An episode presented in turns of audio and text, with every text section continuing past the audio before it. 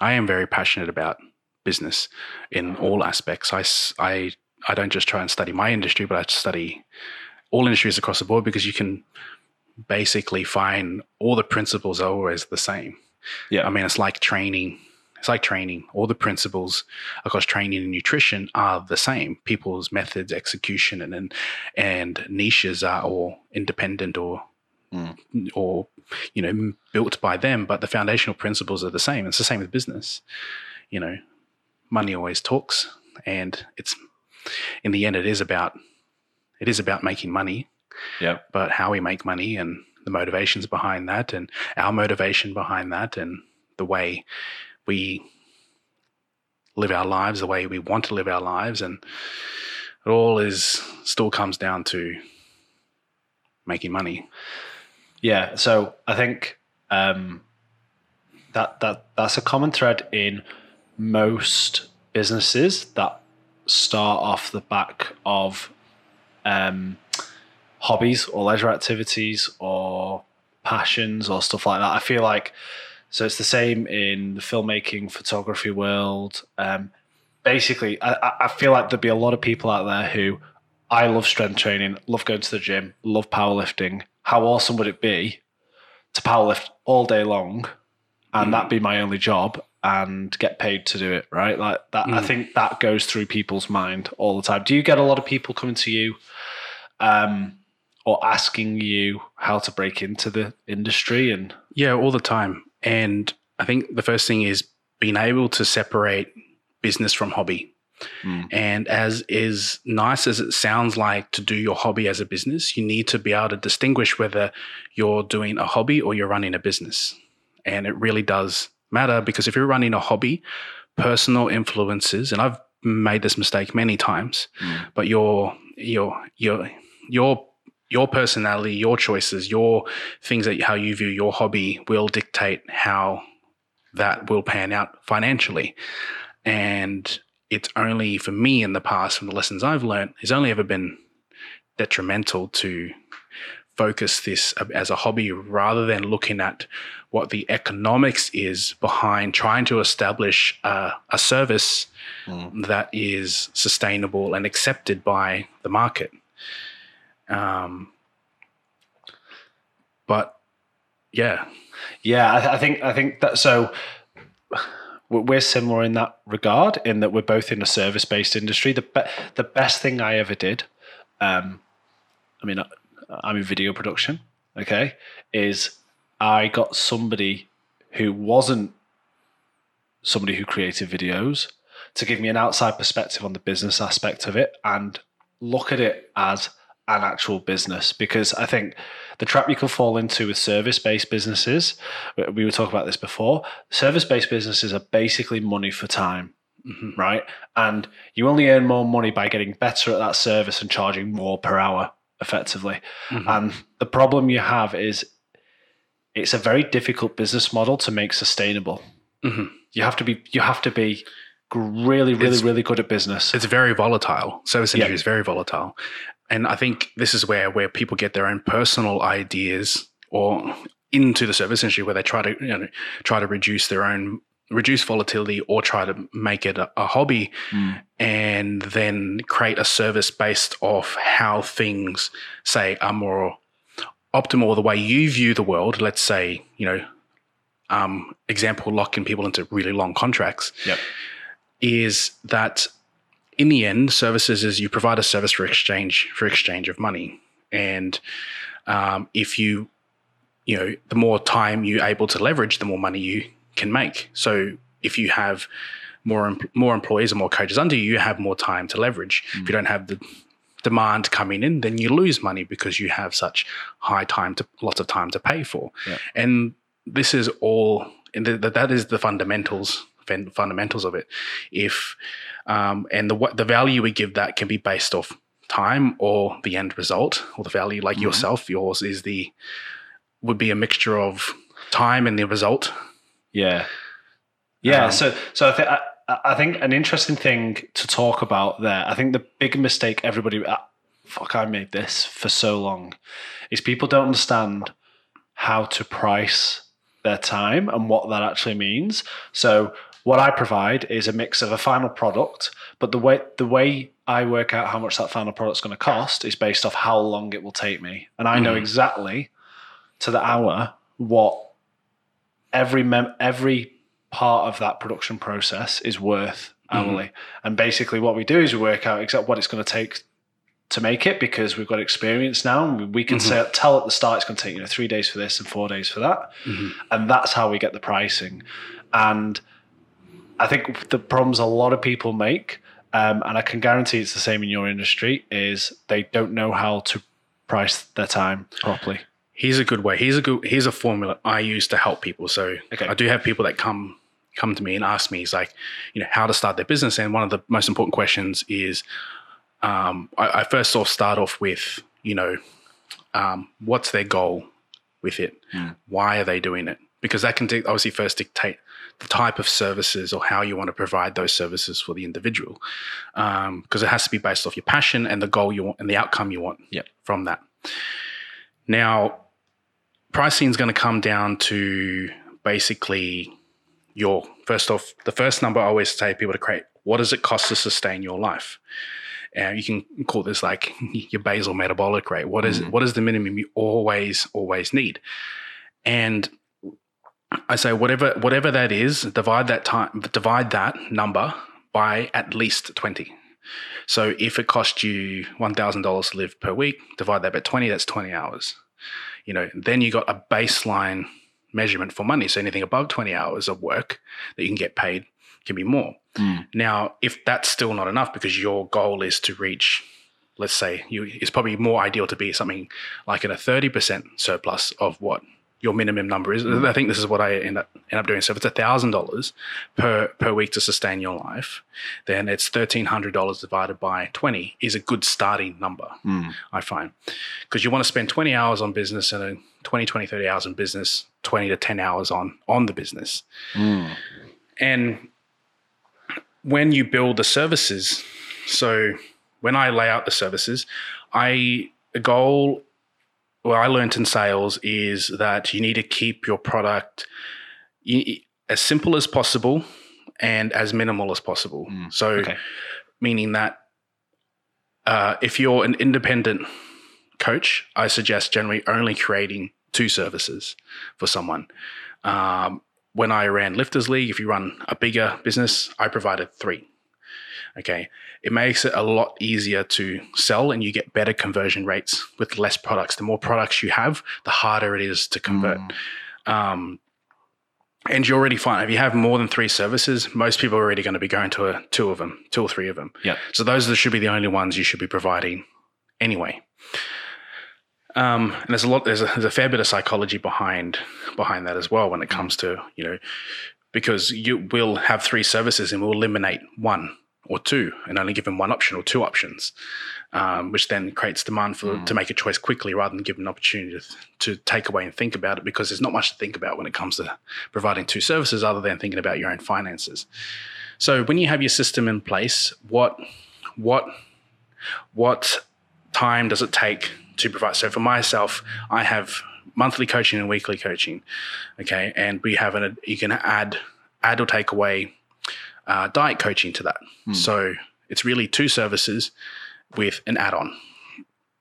Um, I do have one more service, which you can consider my third service, which is basically a ten-pack of um, ten-pack coaching. Right, okay, yeah, package sale. Now, in I provide a unique service called Athlete Athlete Management. It's based off the type of clients um, I service and the type of uh, individuals and what what what system is optimal for these individuals, which is basically mm. people want to know what to do, how to do it, and get consulting and advice.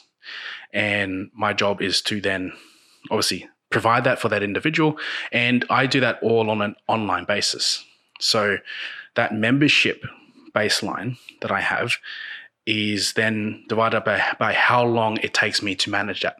So that means the weekly weekly check-ins, the time it takes to do my research on that individual, so meaning like follow-up questions, um, mm. watching videos, then how long it takes to then write the new program, deliver that program, um, and so on. So then obviously the more efficient your processes are, the more efficient you can be with that time. And once you have a number, then that is your that is a number you start you start you can start with, mm. and you can then increase that and change that over time based off you know demand and you know the niche or the difference you have of your product compared to other people's products. Um, I know I have a spe- I have a very different type of product, so you know I charge a little I charge a little bit more um, than you might mm-hmm. see in the most industry. So now you have your minimum. minimum rate. You now have calculated the time it takes to then deliver deliver a service, yep. and then you base that off, you give that as the price, basically as a start.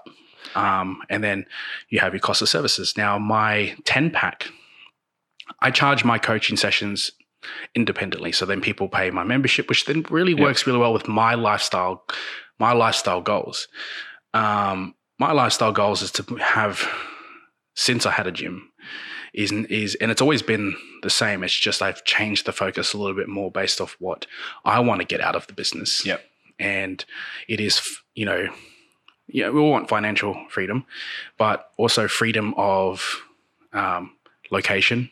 Mm-hmm. So meaning that, you know, I am free to move around, travel, and still do, do my work. So, yep. um, really the main, those main two things. I'm financially independent and I can move around and do things. Mm. And then the third one is my bil- ability to invest, invest my money into um, a growing, diversified portfolio, you know, and I can only do that if I earn a surplus. So um, knowing what my end goals are, I can work backwards to find out what what rates, how many clients I need, and all those yep. numbers. So I have all the numbers I need to then know where I want to go. And then you got to follow your plan, like a training program. Mm-hmm. You can't go splurge your extra money on crap. Yep. Um, if you don't follow your plan, you won't be successful in business.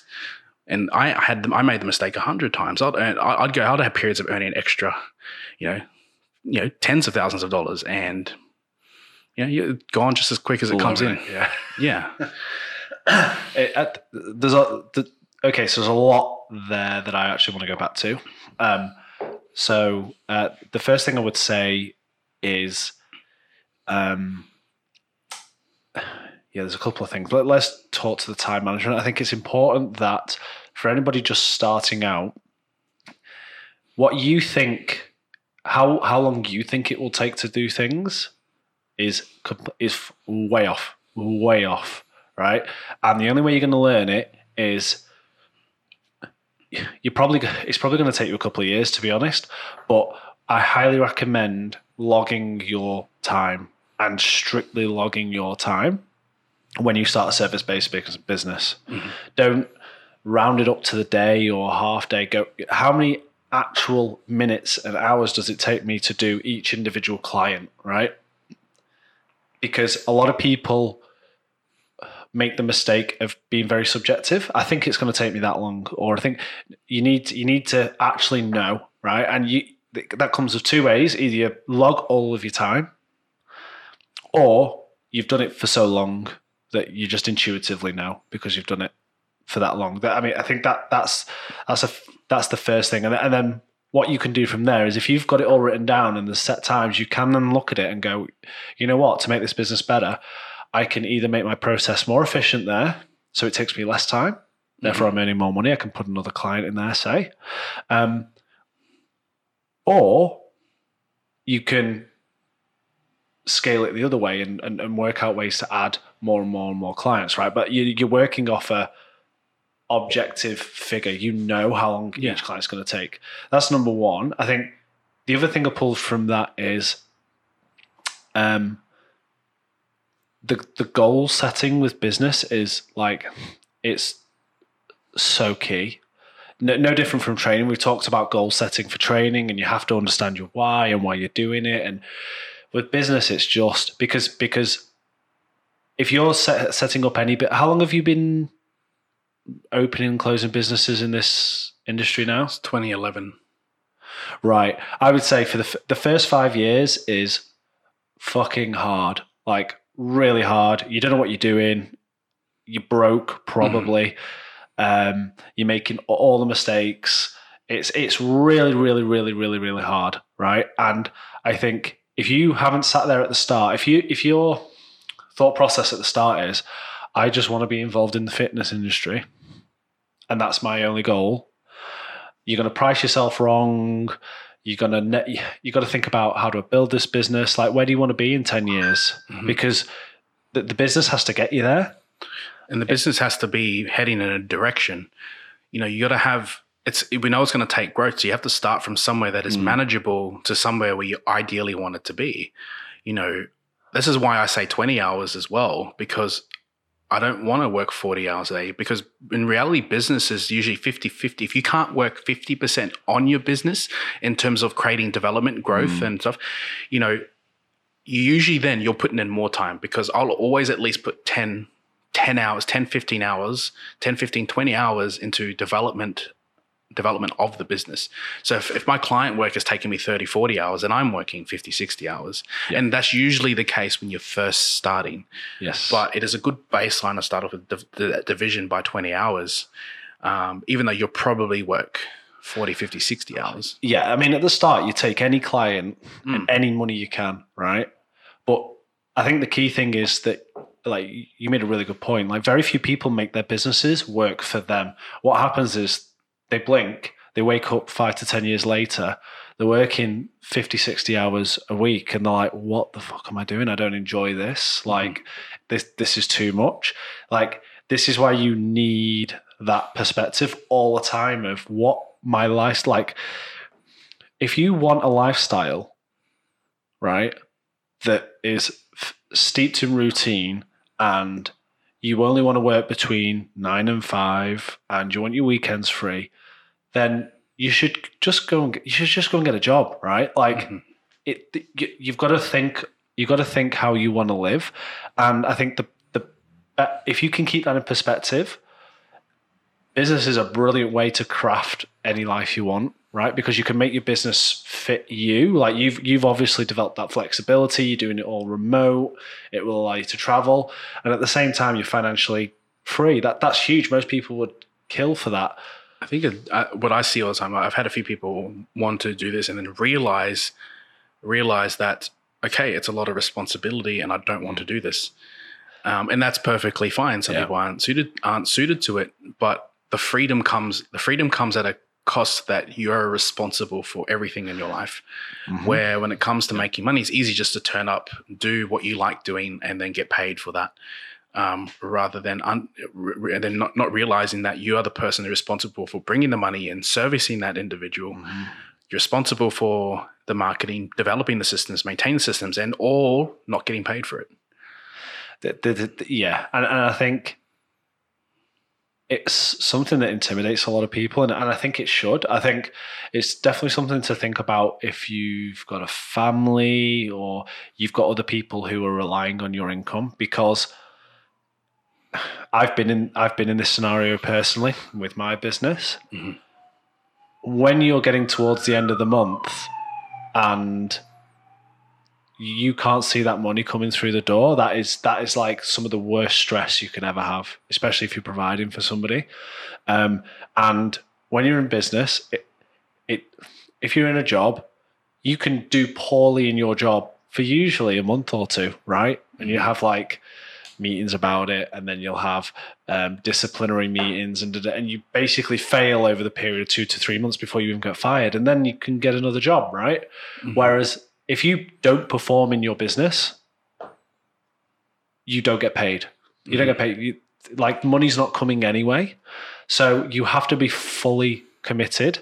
And I think it's it's important to be able to ride the waves, because there are going to be many times where money isn't coming through the door. And then there'll be other times where is, it really is. This is where the other responsibility comes into place, is that when it comes to earning a wage, the responsibility is on the owner to sustain that, obviously sustain their wage. They get mm-hmm. leave, they get always get a constant secure secure paycheck, which is then protected at some part by the government. Yes. Um, for us, it is required when it comes to business, is that because service industry is volatile, all business is volatile, yeah.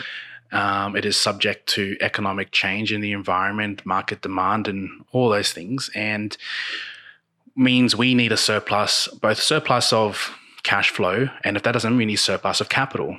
And because and capital needs to be able to sustain down downturns on cash flow. Yes. And um, whatever that number is is different for everyone. Um, there's times where I decided it'll be one month, one month's of expend of you know months of expenses. Some people go three months. Yep. Um, I personally do one month because I see three months as a waste of capital, and capital can be utilized for something else to right, generate okay. income. Um, and you should always have, you always have having something. So you're never going to lose a whole month straight away. You probably stretch that month out for a good yep. three months. Yep. But just like a program, you measure everything. And I measure my cash flow every single month and every single quarter. I compare months and I compare quarters. And when I start to see a downturn in cash flow where then I'm eating into capital, obviously then I have to reassess the situation mm. to then find out where things need to be changed, whether there needs to be changes in my prices, client acquisition, or or expenses expenses going out. Mm-hmm. Where in the whole system is, is there efficiency uh, lost or gained? And where can it be gained? And can I just bring more money in? Mm.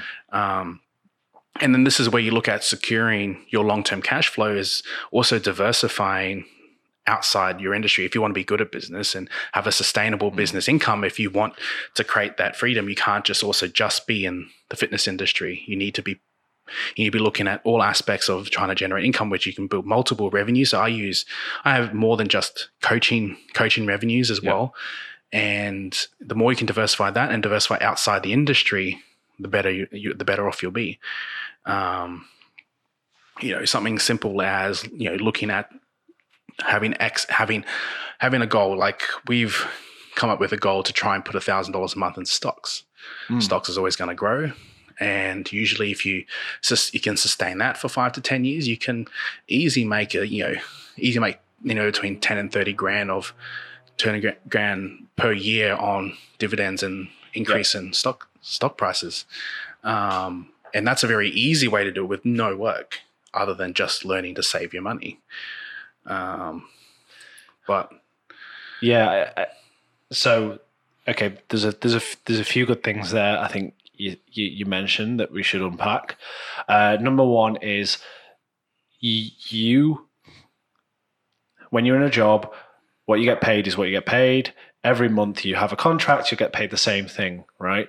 When you're in, a, especially in a service-based industry, and to be honest, in, if you're selling products as well, you've got to account for the fact that there are peaks and troughs in your. I can imagine. I don't. I don't know, but I can imagine in the fitness industry for for if you're just a general P T, um, January is a good month for you, right? If you're just generally a P T who who deals with Gen Pop. You know, January is a good month for you. I, I would probably guess there'll be down months for other reasons. And what you They're need usually two to three months after January, right? Yeah, of course, yeah, because everybody cra- crashes and burns, realize they don't want to do it. Um, but you, as a business owner, if you're if you want to be a good business owner, has to account for the spread. And what that means is that that money you don't look at money based off. Oh, January I made heaps. You judge it based off, the, like you said, the quarter. Mm. And you know what? You'll find that it's probably balanced out by the next two months and you'll have made the same as the three months afterwards across those three months. And you've got to think that way. Months, are st- I find in business, months are still quite volatile in terms of getting accurate mm. measurements. Quarters are really good. Yep. But it's still good to see on a monthly basis to make micro changes yes. into your yep. business and looking at quarters to look at more macro changes. Um, years don't tell you too much that, but more long-term strategy plans you can take into yep. what kind of long-term goals are we going to do to sustain a constant increase in uh, cash flow, maintain this cash flow, whether it's diversifying yep. your portfolio or revenue streams. Mm. And, and I, I think that there may be people listening who either have never been involved in business before in their lives or would classify themselves as poor when it comes to the organizational side of things. Um, I would class myself as one of those people when I started. Um, I think my recommendation there is get a good accountant. Um, you need somebody, it, it could be an accountant could be a partner, whatever. Somebody has to hold you accountable to your money and the money coming in and out of the business and where it's all being spent. And you need you need some outside accountability there.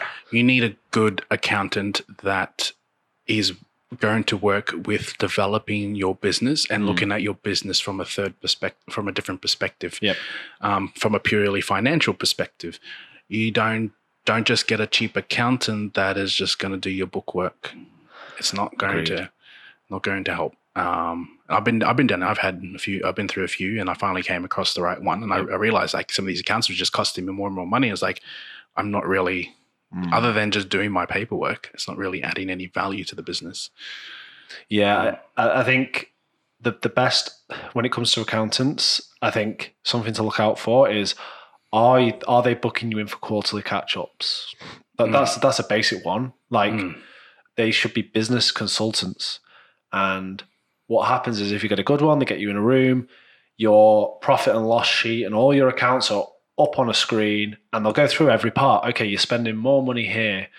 Maybe you can increase your prices here because that will increase this, this, this, and this. They're, they're, they're trained to do it, and they know what they're talking about. But the, the important thing is, is it takes it out of your hands, because one of the biggest mistakes I made, and I think a lot of people make in business, is you you don't have a business perspective. Mm-hmm. You you are not seeing it through a business lens. You're seeing it through this business that you built and you're proud of and you enjoy and all these feelings associated with it, when in actual fact you need someone to come and look at it as cold hard figures and facts. And um that happens a lot in this industry, is that it gets very emotional. People build a gym because it's emotional. People yeah. um, um coach people or teams because it's emotional. In the end, you got to look at the basic economics of what the services provide mm. and do, does it Does it work with what the what a large number of population large number of the population is doing? I find, from what I've seen, um, actually these guys at Zero W do a really good job. Okay, and they do it because it's basically same kind of same same way as me. I have no contracts. If you mm. believe in your product, prove it by not having a having a fucking contract. Um, and so one thing, they don't have contracts. They Um, provide a high-end service for a, for a niche niche product where um, so they charge they have like their general fee, like casual casual or just memberships, like I would pay because yep. I can train myself and everything, um, and then they'll have most of the people who would pay for ongoing programming and coaching, and which is ranges between I think something like eighty or ninety, a hundred dollars, and a few people are doing this model. Mm. And I suggested this model because I was trying to develop that many years ago. I ended up going down the wrong direction. But the the thing was is that we were a service that initially used to provide a gym for a twenty dollars per week, thirty dollars per week membership, which is the same price as your common Fitness First. Mm-hmm. But their model is volume. Their model is five thousand members that they need to turn over every every two years. All right. Yeah. And powerlifting gyms are lucky to get thirty. Yeah, thirty or so forty people. Yeah. It's so specialized. So it needs to be charged for that, because your expenses are gonna my expenses for my gym was just as much of a fitness much as much as a Fitness First. Besides mm. all the, you know, wages and stuff, for me to have a brick and mortar business, buy the equipment, was as much as the layout as a as a fitness fitness first would be. Um, because the quality of my equipment was much higher, it was actually much more expensive to mm. acquire the equipment I wanted as well.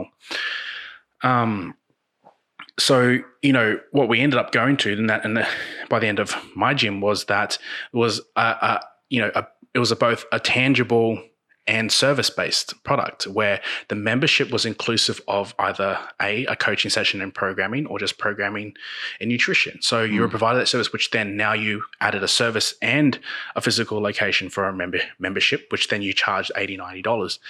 And that model is quite successful. I've mm. seen it with a few gyms, and it's a very successful model in a niche market. Yes. Um, the thing is, is, is, is that when people get too caught up in just – well, I can all I can how I can put it is just their own ego, is that they want their gym to be them. They want their gym to be um, about specifically just what they provide, their sport, just powerlifting or just strongman or just mm-hmm. whatever it is.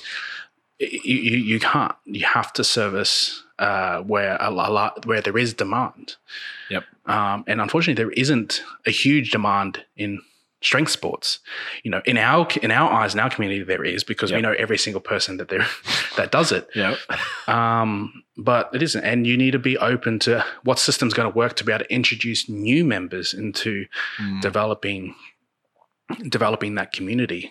Can you transition the general population into becoming, you know, someone who wants to compete either competitively or recreationally yeah. in the sport? It, it's, a, it's a tough one. That, that I, I feel like for most people in the fitness industry, owning their own gym is the dream, right? Like mm. that's that's the that's the poster dream. Um, but you realize this: you had a gym, a gym. Anytime you have bricks and mortar, the same way as if you have staff or anybody like that, when you build up staff and a location, every minute of the day, it's costing you money. Every minute of the day. Mm-hmm. So we were talking about the pressure to bring the money through the door. That's that's ten x with a physical location. And if you if you don't have people in there and signed up, you're losing money every day. And, and you talk about the fitness first. Their business model is based on twenty percent of their people actually going to the gym at any one time, ten percent even. And if they have a, pro- a projection model, and this is the problem with some models with some people, when you develop mm. a model that you sustain a lead gener- lead in- a lead intake and conversion rate per month, yeah. you, you understand like how much money and time it costs to actually maintain a a client acquisition rate of you yeah. know more than just a few. It's expensive and time consuming, and Fitness First can do it because they also pay lots of staff. They have, you know, you have not just a salesperson, but they have a whole sales team, which yep. with the team that manages that team and to hit those targets and marketing numbers. Teams. They've got advertising budgets and yeah, I spent a lot of money on advertisement. I got to, um, I think in one year, and it's still m- tiny in comparison to what people were spending, but I had like mm. seventy grand in advertising a year on, um, and it worked. Yeah, it definitely works, but I don't have the massive budgets that other, other gyms do. Yeah. And yes, the more money you put in, the more you get back. There is a, there's a, there's almost like a, a hard phase of putting money into advertising where let's say your first ten, twenty grand, you get not much, but when you start to reach more and more money, you, you yeah. start to see the turnover greater and greater, and also having unsuccessful, you know, marketing models, you know, which costs money and make no, no acquisition, and and and trial and error costs money as well. Yeah, it's it, just it's it, it's it's rough. It it's really really rough, especially if you're on your own and you don't know what you're doing. I mean, business is one thing. Like, just because you build it, they won't come. one hundred percent. I mean, you could be the world's best business person, but if you don't understand how to market your product, you're not getting any customers. Mm. The, the, it's such a multifaceted thing. And I know anybody listening is probably fucking terrified right now, but the only way to successfully navigate this is fucking do it and fail and fa- fail quickly and adapt quickly. Like you've just got, like I said, the first five years are just fucked. You, mm. You're just going to be making mistake after mistake after mistake. You're not going to be going anywhere. And then uh, over time, you learn your lessons and you start to kind of pick up speed. What you just said is, I had this conversation actually today with someone, is both uh, adaptability, mm. but then another word I like to put with that is is, is ownership, and that um, the market's always going to change. The fitness industry has changed heaps. Powerlifting yeah, industry yeah. has changed heaps. Yeah, it, yeah. It's you have to be aware that the market's not always going to be the same, and that your product might not end up having might end up being something different in a few mm. years' time, and it might have to be out of necessity, um, depending on what your goals are with your business. But you also need to take ownership for any problems that come with the business, and this is where I've been annoyed with some things, like with this pandemic and people's excuses with this with this pandemic, is that yes, we've all experienced a, a form of hardship, and there's some things we can't control, especially mm. in industry. But if you are responsible for your own finances to some degree, you need to try and adapt. Yep. And there are limitations, obviously, within the pandemic. And I'm saying I'm not I'm not denying that industries have suffered. It's just that you have to find ways to adapt to the market. And good business owners have developed or adapted to recessions, or mm-hmm. through progressive technology that creates services obsolete, or parts of the business obsolete, or anything that causes economic downturn, is that people who survive have learned to adapt because they own it. They own the problem. Mm-hmm. There's a problem, you figure out a way. And as soon as you relinquish ownership of a problem, you no longer solve that problem. And if you're not getting leads and you blame something else, you aren't responsible to do anything about it. Agreed. And that's yep. anything, that's everything. And um, you should, I have had this mindset forever of extreme ownership, is that I own every possible thing that comes in my way. If I lost a client, it's my fault. If if a staff member lost me money or has left, it's my fault. Yep. You know, I should have been better at screening people. I should have been better at hiring. Well, well at the end, at the end of the day, been, it, like irrespective of anything else, you're the one wearing the outcome mm. because you own the business. If something goes wrong in your business, it doesn't matter whose fault it is. You're the one who gets hit with it at the end because you're top of the chain. The, uh, the, the extreme ownership thing is interesting because th- did that come from the military? Because obviously you were in the military. That's that it, it comes ex- from um, I can't even remember his name. He's a Marine in the uh, jo- oh, it's Jocko Willink. Yeah, yeah. But, but it's it's a mil- it's a military yeah. theory, isn't it? It's it's always been my mindset, and it's just funny. He he kind of reinforced it some more. Yeah. Um, it's always the mindset I've had. It's always a mindset I've had. Um. I don't know if that it was because of mil- probably because of military, maybe, maybe not. Yeah. Um, I also know people in the military who are just who are still shit, yeah, you know. Yeah. Um, so I guess it's yeah, still it your atti- it's still yeah. your attitude. Um, but yeah, no, he de- definitely some of the stuff, I follow some of his stuff, and it reinforces the idea and the importance of taking ownership. Yeah. For for everything that you do or goes on, um, because it forces you to solve a problem.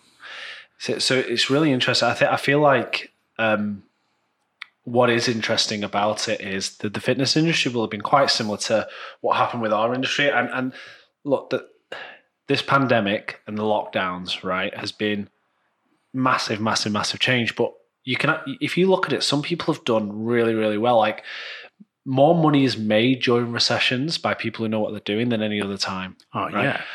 I, there's a gym, there's a gym across the road that's been family owned for like twenty years. It was a great gym. Mm. Okay. It's basically the lockdowns have hit it hard, and a, a big kind of company that's got gyms all around the country has just come in and bought them out. And it's just, it's just changed over hands now. Mm. And it's like they've, they've basically sat there, got all their money together and gone, right, we can, we can, we can go buy that gym for half the price it would have cost when mm-hmm. things were good. And, and and that's what they that's what they do. Like in, in our industry, um, it's interesting. Like my, my my wife is our managing director, and mm-hmm. she is that person who is brilliant at business. Sees it as everything as a transaction. It's a, it's all from a business perspective. Mm. She doesn't give a fuck what we're doing. What money comes through the door and what money leaves is all she's thinking about. Right. And when this pandemic hit, we couldn't do anything because we film people, mm. right? Like nothing could happen. We couldn't go into any workplaces, et cetera, et cetera, et cetera. So some people reacted by burning cash on trying to get, basically spending more on ads and stuff like that. We For a market that's dead. Exactly. We, we cockroached. We called it cockroaching, right? Because mm. cockroach can fucking survive an atomic bomb. We basically sat there and went, how much money do we have in the bank? And we stretched that money over six months with little bits popping up here and there. And was like, okay, let's just let's just stretch it as long as we can mm. till till the turnaround, and then we'll build from there. If that may, and I feel like the fitness industry will have been exactly the same. There will have been a lot of people who overnight lost all their income and just they just didn't do anything about it.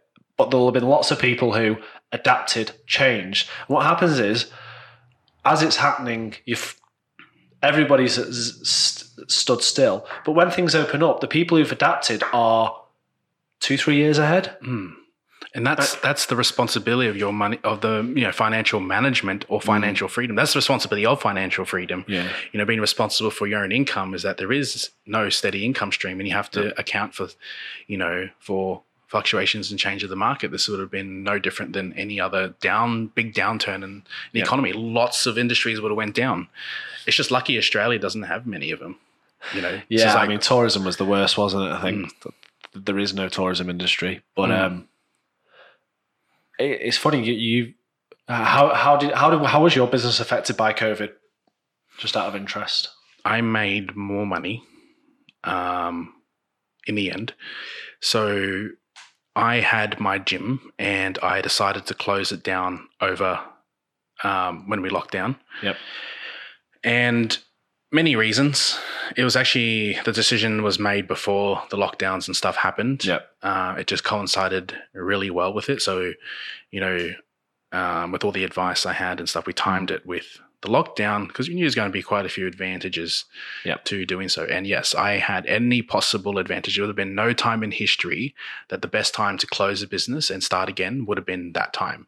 So if you wanted to reassess, if you wanted to reassess your business and say, I want to try, I want to, you want to scrap an idea and start again, that would have been no better time in all of history in Australia to do that, yeah. which would have been right at that pandemic. I got away with, I don't say got away. I just, you know, there were, Um, I did everything legally and was able to, you know, um, sell parts of the company off a lot because I was getting no no problems from um, financiers and stuff like that because of the econ- economy was going so crazy mm. that no one could pay attention to any you know, any person. So mm. we pretty much had a lot of freedom to dictate how we were going to close this business down.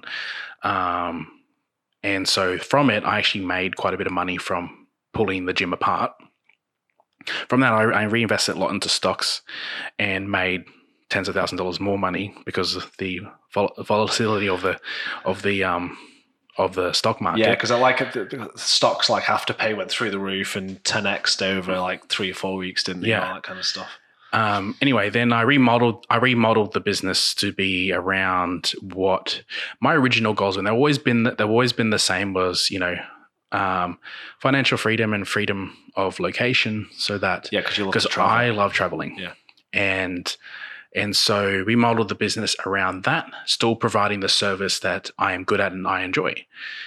And I developed that athlete management kind of system where that is all online, all online mm. based as a membership service, and that my sessions are, you know, an extra an extra cost. So then I see dictate when I take sessions or not. Uh, but I base my income off off the membership base. Yep. Now with a massive reduction in expenses. I mean, so getting rid of all the finances, the the brick and mortar business, mm. the employees, um, I was able to, I'm actually still earning probably about fifty to sixty percent of what I was earning at Lifters League, but I have like a ninety percent reduction in expenses. Yeah.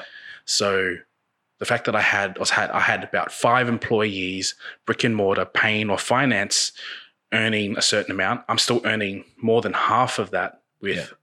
no no expenses and a lot less stress a lot less stress yeah. So my money was getting chewed up by unnecessary expenses. Mm-hmm. You know, my ability to make that income is still there. Yeah. Um it's just obviously not as much. I just don't have as much manpower. I don't have as much, you know, coaches and stuff like that to have that high turnaround, but um I still have two people employed mm. with me, and and um with a much more safer model. Well, from what I've learned, I used to put people on wage, um, and it's expensive to keep people on wage. So I do commission. Yeah. So your your pay is dictated based off how well you work. Yeah, of course. You know, just like any other business, if you're good at if you're good at managing your clients, you'll make more money. Mm-hmm. You'll keep you'll keep you'll keep more money, and so the same responsibility gets put on my my coaches now. Is that you know, I provide I provide commission, you know, on services they provide for my clients. Mm-hmm. And um, yeah, I keep expenses low. And I mean, yeah, there is something to that, um, the expenses thing. If you can get to the point where, I mean, I guess when you start, if you do nothing, you earn nothing, but you lose nothing, I guess. Mm. You want to st- stay as close to that as possible. I think, I mean, I, I was guilty of this. You, you can get drawn into that, oh, well, if I add this and add this and add this, look at all the stuff I can do. Mm. And you think of all the potential, right? The, the bigger clients and the fucking clothing line and the supplements and all the other stuff, that, especially in the fitness industry, that people want to branch out into. And what you don't think about is I'm adding liabilities all the time. And mm. that's fine. Like if you're, if you're somebody who is not risk averse and is business focused and wants to build a billion dollar empire, you have to accrue liabilities and you have to wear all that. That's fine. In my estimation, those people are few and far between. Mm. Like, it is better for the average person to reduce those liabilities so money isn't going out the door all the time and just cash in. And not just liability financially, but liability of time as well. Because if yeah. people want to commit to new ideas and, and, and things, and, and that's a good way to put it, is that how much more liability and responsibility you're applying for what you're going to get, and is there just more potential in currently what you're already doing before you decide to diversify or add something? Or well, th- th- this I mean, this is the great thing about business, because more doesn't mean more. Like, I mean, you're the perfect example of this. Mm. You yeah, you can add more coaches and get more clients, but also you can get more by tweaking your services. Mm. And can I move it online? Does that change the impact of things? Can I do? Like, there are a million different things you can do instead of just adding more capacity. Mm. You know what I mean? Usually, most of the time, adding people will cost you more money than yeah. than um, than it makes you. Usually, the first opportunities to do so is really to relieve your own time. Yeah. Because um, if you can sustain a surplus of income that's greater, you might want to put some of that money to more towards more increasing your time. Mm-hmm. But then you also then become responsible for someone else, and that, you know, your business turnaround may have to be greater yep. to try and sustain that person's income as well as yours. And then, um, but it's a, it's a, it's a, it is a, it is a juggle. I probably will not go any more than I've got now, because it alleviates enough time and still makes me income, mm-hmm. you know? So, and because I, I am based off commission, I don't have as much responsibility, meaning that if that, if my, my income, co- if my income goes down, my expenses go down. Yes. Goes down with it. The problem that I had with the gym is that my income will go down, but expenses will be exactly the same. Every minute it's costing you money. Yeah. yeah. Um, so, you know, the way you set up your business does matter too. And, but yeah, um, if you want more liabilities to try and generate greater income, the best approach is that you need to ensure that you are secure financially, that you have the sufficient cash flow, you have the backup capital to sustain yeah. that business. And is it only, is that liability only going to interrupt a percentage of your income, not of your of your possible revenue, rather than all of it? Mm-hmm. You know, I put risks on all of my capital income to try and generate more. Um, especially when I was getting desperate to make um, to make make ends meet, is that you'll take bigger risks. Yeah. Um, but I have learned that, you know, rather than buying, rather than buying a getting yourself into a mortgage that's going to basically trot fifty, sixty percent of your income and then living on a budget forever until your mortgage is paid in thirty years' time, wouldn't you rather that mortgage only be a very small portion of outgoing expenses, which could be, you know, come from being able to have huge down payments and have the capacity to have an income revenue streams high enough that it'll cover mm-hmm. that, plus you'll still sustain sustain your own income. It's just the way you want to, it's just, you know, make it easy, make it easier by not doing as much and or just thinking about it more. Yeah, and and and I, I think well, we'll the pro- growth mentality actually. Yeah, so we'll, we'll end we'll end on that. I mean, that's a great thing that people overlook. Um, and you said it a few times. You allocate time for you to work on your business. Mm.